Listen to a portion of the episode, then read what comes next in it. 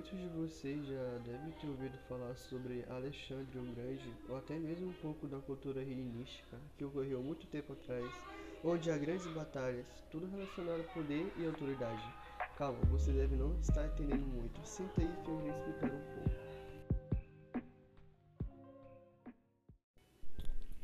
Bem, meu nome é Cássio e eu trago para vós hoje um tema com base na Grécia Antiga. Um conteúdo grego que é basicamente a época helenística, que foi um período onde Alexandre o Grande viveu nesse meio tempo, e eu trouxe esse estudo histórico explicando um pouco sobre o mesmo. É, então, eu queria deixar claro antes que isso é um trabalho escolar e eu não plagiei ninguém nem nada do tipo. Isso é autoria 100% minha e eu espero muito que goste do meu trabalho. Sem mais enrolação, vamos ao que realmente interessa.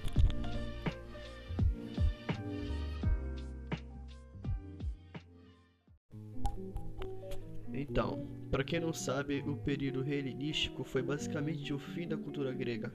O fim da Grécia partiu para uma nova cultura, que é basicamente o helenístico. Bem, mas como isso ocorreu e como se deu início? Então, o helenismo é uma mistura entre a cultura grega e a cultura oriental que foi com base no Império Macedônio.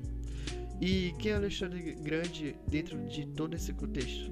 Bem, ele foi o responsável por toda a cultura helenística, fazendo com que seu império e sua cultura se expandisse cada vez mais em todo o Oriente e, pelo incrível que pareça, Alexandre foi aluno e teve aulas com o grande filósofo Aristóteles, o que fez com que Alexandre dominasse suas conquistas territoriais.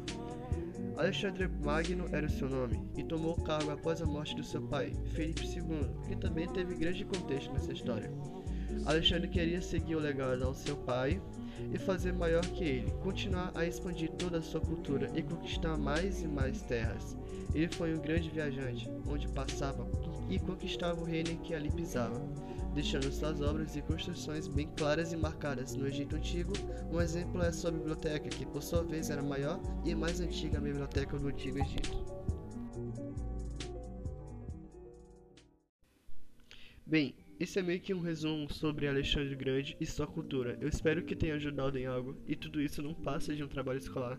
Quero muito agradecer por ter chegado até aqui no final. Sério, não sou muito bom com essas coisas, mas fico com muito carinho e também com o intuito de querer ajudar o próximo.